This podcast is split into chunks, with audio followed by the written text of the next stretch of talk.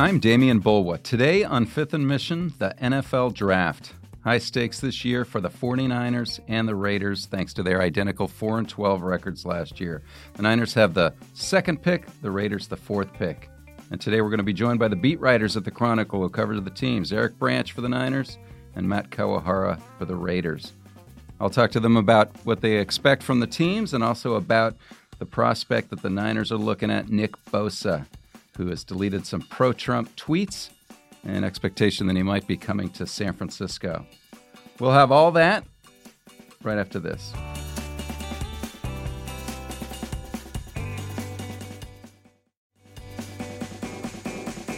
All right, a little bit of a change of pace today. I'm joined by Matt Kawahara, who covers the Raiders for the Chronicle, and Eric Branch, who covers the 49ers.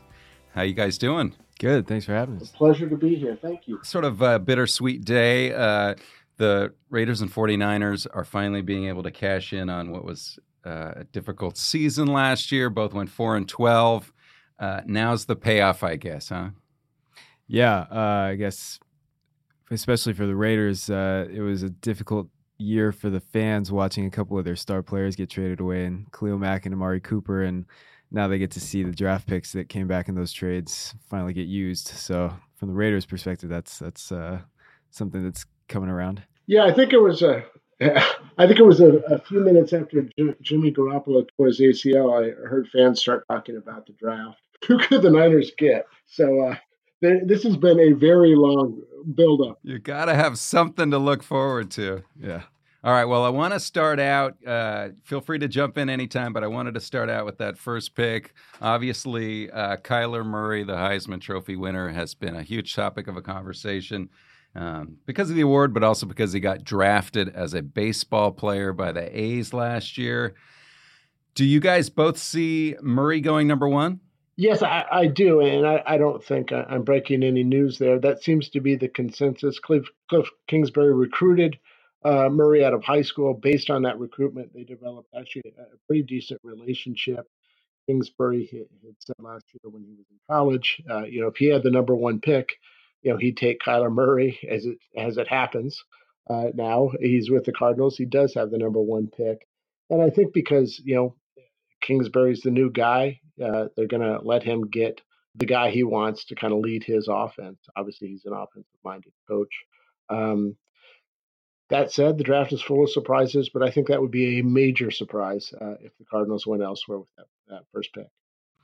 Yeah, I agree. That seems to be the consensus right now. Yeah, you have seen. I feel like I have seen just in the last maybe week or two uh, a little bit of backing down from. I, I feel a couple of weeks ago it was pretty consensus, maybe like ninety percent surety that that Murray was going to go number one, and now you're seeing a couple other names uh, floated up there like uh, Quinnen Williams. Um, a lot of people think he could be the best player overall in the draft. Obviously, Bosa is up there, and and uh, if the Cardinals did decide not to go with Murray, then they could take one of those uh, defensive linemen at the top there. But that could mess things up for the Niners.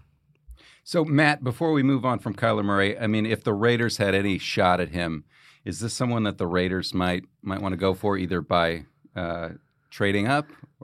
There's a lot of yeah. There's a lot of the I guess the the question about how strongly Jon Gruden feels about Murray, and um, he hasn't really tipped his hand much. He's you know he's mentioned Murray a couple times. He's talked about how he used to think that quarterbacks had to have sort of prototypical size. Uh, they had to be tall. They had to you know be able to uh, make strong throws out of the pocket, see over linemen, that kind of thing. And then he watched Russell Wilson play, and and that started to sort of change his mind because obviously Wilson is a smaller guy.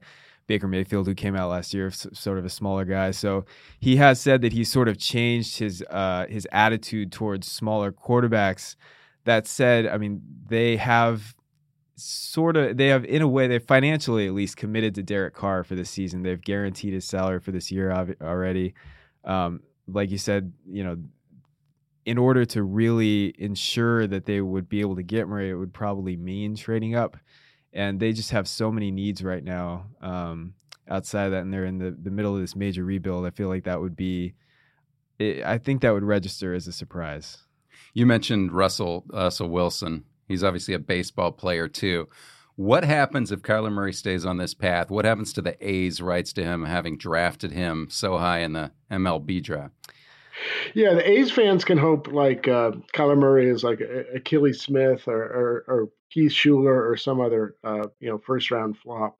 Um, that would be you know their best chance of seeing him seeing him in an A's uniform. Yeah, root against him. That's uh, very cynical of you.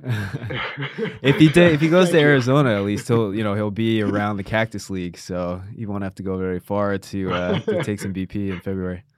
All right. Well, well, let's move on to let's move on to number two. If the Niners uh, retain that pick, they've got it. Eric, what do you see uh, happening there, especially if Kyler Murray's off the board? My sense and what I think they should do is just take Nick Bosa and not worry about it. Um, you know, I think if Kyler Murray's off the board, I'm not sure they're going to get you know tons of really appealing um, you know trade options at number two, just because I'm not sure the number two quarterback, say whoever that is, is it is it Dwayne Haskins, um, is going to be in that type of demand. That said, I guess you never know with quarterbacks, um, just because there's such a premium on, on that position. Um, but you know, my feeling is that Bosa is just you know, quarterback is the most important position. Then edge rusher, um, you know, generally is viewed as the next important position.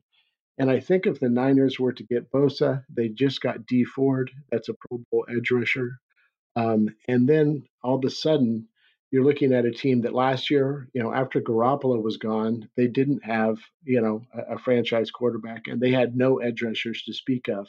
Um, you're, you're, looking at a situation where they can open 2019 with Garoppolo back, and you know, instead of being bereft of edge rushers, they could have, you know, you know, kind of an embarrassment of riches with Dee Ford um, and and Nick Bosa.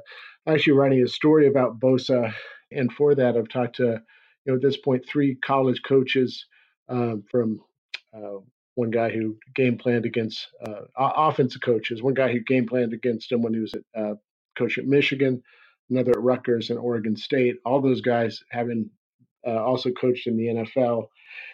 And among the things that were striking about what they said is, you know, generally they, I said, well, what's the, most special quality Bosa has? And, and you know, they kind of had something different each time. One guy, oh, you know, it's his motor; he never stops. Another guy, well, his just his power. Another guy's his quickness. And um, you know, to me, that was striking in that uh, he has uh, numerous special qualities, and he seems to be a guy um, that you just don't pass up. You, you, you just take him and, and, be happy you have them, and, you don't worry about uh, uh, other scenarios. Yeah. So Bosa, the rusher from Ohio State.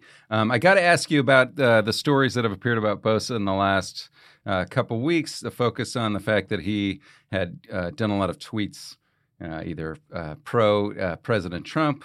anti Colin Kaepernick and his decision to kneel during the, the national anthem. Um, Bosa has uh, deleted those tweets. Is that uh, going to be a factor at all uh, in the Niners' decision whether to take him? My sense is no. I think in general around the NFL, you have a lot of people in power positions that might uh, kind of be uh, have the same political leanings as Bosa. I think the bigger issue was how it might play in the locker room, and I think you know, uh, well, obviously everyone's different, and and you know, some teammates might look at Bosa sideways. I think the fact that he's so good uh, sometimes uh, that can take care of of some of that. You know, guys will be accepted because you know what? Hey, this guy's going to help us win a lot of games, and uh, you know, if he feels this way about uh, non-football issues, I, I guess I can live with it. And he was very upfront about it, right? I mean, he said, I've deleted the tweets because I might get drafted by San Francisco. exactly, yes. So he's so somewhat aware. Very yeah, forward like thinking. to go number two. Actually, Eric, I, I, just out of curiosity, if uh, if Bosa were to go off the board at one, what do you think? Uh, I'd be curious what you think the Niners would do then. Well, then I think it's the obviously the the reverse in that I, I think there'd be a lot of interest in you know teams saying, you know, let's try to trade up to number two for Kyler Murray. And I think in that scenario, uh, the Niners should definitely be open for business. You know, they do. Um, you know, this is you know, granted there were injuries last year, but this is a four and twelve team. there's still plenty of holes on their roster. And they only have, they're one of the few teams with only four picks uh, among the top 175. Um, so uh, I think that would make sense. I mean, there's talk they do like Quinnen Williams quite a bit, Alabama uh, defensive tackle. Uh, you know, the issue with that, Williams plays the same position as DeForest Buckner, um, who's you know arguably the 49ers' best defensive player. Um, there's talk they could you know put him at nose guard, but it just doesn't seem to be as natural a fit uh, as Bosa. So um, I, I, would actually expect the Niners to try to trade down if they got you know a semi-attractive offer um, if Murray's available at number two. And then they could still take a pass rusher, uh, moving down a few spots. Yes, exactly. Uh, because this draft is viewed as one of the strongest when it comes to just defense overall, and specifically talking about pass rushers. All right, so then we move on to the Raiders. Uh, they've got the fourth pick. They have uh, 4, 24, and 27 in the first round. Uh, Matt, you were talking about obviously the the polarizing. Well, I would I shouldn't say polarizing. The a lot of people gravitated toward one poll. Yeah, trades of uh, Khalil Mack, the All-Pro uh, outside linebacker, and uh, Amari Cooper, the wide receiver. Um, so, what do you see the Raiders doing at four? Yeah, it was interesting uh, listening to Eric talk about the 49ers because I feel like a lot of that, a lot of the things that he said actually apply to the Raiders as well, in a sense. I mean, you look at their roster and their number one need coming out of last season is in the pass rush. Um, this is a team that, as a team, totaled 13 sacks in uh, in 16 games, and the second lowest uh, team total in the NFL last year was 30. So they have a little bit of ground to make up. Um, and their primary need is is a rusher off the edge.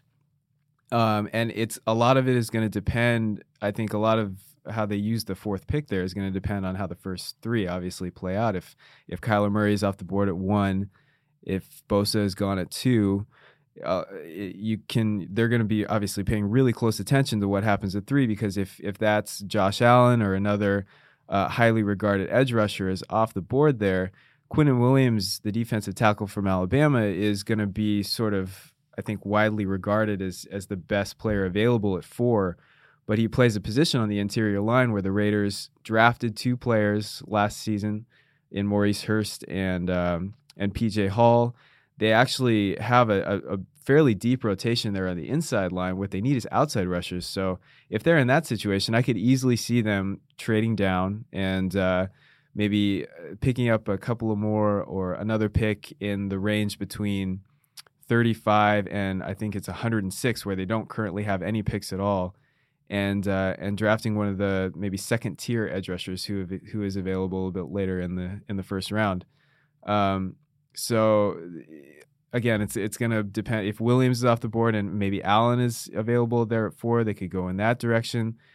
People think Allen, uh, the defensive end out of Kentucky, though, is a, a better fit potentially in a three-four defense as an outside linebacker who could also drop back and, and play a little pass coverage, which is not the the type of defense uh, the type of defense that the Raiders normally run. So um, so a lot of a lot of moving parts there, even though they're they're in the fourth position to to weigh when it comes to that first round. Yeah, there's been a lot of talk of uh, Rashan Gary as well, the mm-hmm. the Michigan uh, pass rusher who uh, is sort of freakishly talented and fast, but but didn't have as much production, I think, as people expected at Michigan. Is there a is that someone they're looking at? Gary is a is a possibility, especially you know if they drop down maybe into the lower uh, area of the top ten. Um, Ed Oliver out of Houston is a guy who's pretty. Uh, he's he's intriguing in that he played um, mostly defensive tackle in college, but a lot of people think he could be you know, shifted outside um, and and be that rusher off the edge in the NFL. Montez Sweat out of Mississippi State is another guy who is an intriguing prospect. He's got, I think he had a health issue that emerged at the combine, but he also had a very uh, impressive sort of overall performance there and and maybe has worked his way into the top 10 conversation. So, like Eric said, this is a very deep uh, and a very top heavy class when it comes to pass rushers, which would seem to benefit the, the Raiders who desperately need that you know, just before we move on to some of the other needs, I mean, a little bit of in the front office, as you mentioned, with the trade set that the Raiders have made and with all the picks they have. How much pressure is there for them to get this one right? Yeah, I think uh, I think if you ask directly, and Mike Mayock was asked this directly at his pre-draft press conference, they'll say not a lot of pressure. And I think if you asked anybody else, anybody who follows the team, anybody who's a member of the, um, you know, a, an observer of the league, an analyst, they'll say, yeah, the Raiders really need to hit on some picks in this draft because they gave up a lot to gain the draft assets that they have, the four picks in the first 35 this year. And they're in the middle of trying to rebuild this franchise sort of on the fly. Um, and if you, you know, if you have this sort of this sort of capital, they're looking not only toward, you know, making an improvement off of 4 and 12 from last season, but they have this impending move to Las Vegas coming up. They just invested a, a good amount of money in in Antonio Brown, the top arguably the top receiver in the league. Uh, Trent Brown made him the highest paid offensive tackle in the NFL, offensive lineman in the NFL, I believe. So they've they've you know dedicated a lot of of resources and, and they're really trying to, I think, build this franchise in you could say Jon Gruden's image. Um, I don't know that they necessarily feel like they need to do that this year, especially since Gruden has this long term contract where he's sort of been given the keys and it's like, here you go, you know, build it. Um, but the fact that they do have this many picks this early in the draft makes this a pretty critical draft in that process. Yeah, and Mayock being a, a former draft analyst, mm-hmm. of course, everyone seems to be a draft analyst these days. yeah, no, but he was, you know, he was pressure. sort of the yeah, he was sort of the authority for a lot of years at NFL Network, and now he's in the front office side, and and this is his first chance to prove that you know if he's going to do it um, from that from that side, you know he's he's got a even though Gruden is going to have the final say when it comes to picks, uh, Mayock is going to have his his voice heard in the room. All right, Matt. Uh, before we go, I, I, have to ask you: When the Raiders move to Las Vegas, what happens to your your beat here at the Chronicle? it's a good question. I think the we have to first wait and see what sort of uh, returns the the Chronicle might be able to get on a trade uh, happening this year. But um, that's yeah, that's something we're gonna have to figure out. But still a lot of still a lot of draft and football yet to be covered in the next year. And plus, who knows if that stadium is going to be ready by the time the 2020 season starts? So we'll see. All right. Well, we hope to we hope to have you around. Uh, on that note, uh, we'll we'll end it there. Thank you uh, so much, uh, Matt Kawahara and Eric Branch, for uh, for joining us. Uh, thanks for having us. I appreciate it. Thanks a lot. Thanks to Matt Kawahara, who covers the Raiders for us, and Eric Branch, who covers the 49ers. And thank you to King Kaufman for producing this episode. For all the coverage of the NFL draft from Eric and Matt, go to sfchronicle.com. We'll see you next time. Fifth and Mission is part of the San Francisco Chronicle podcast network. If you like this show, we'd love it if you'd subscribe to it wherever you get your podcasts. And if you've got a minute to give us a quick review, that helps us build our audience so we can keep growing. You can support Fifth and Mission and the newsroom that creates it with a subscription to the San Francisco Chronicle. There are print and digital editions. Find out more at sfchronicle.com slash subscribe. the 49ers have some punter and long slapper needs. Long snapper needs. So I wanted to. Oh, we should have led with that.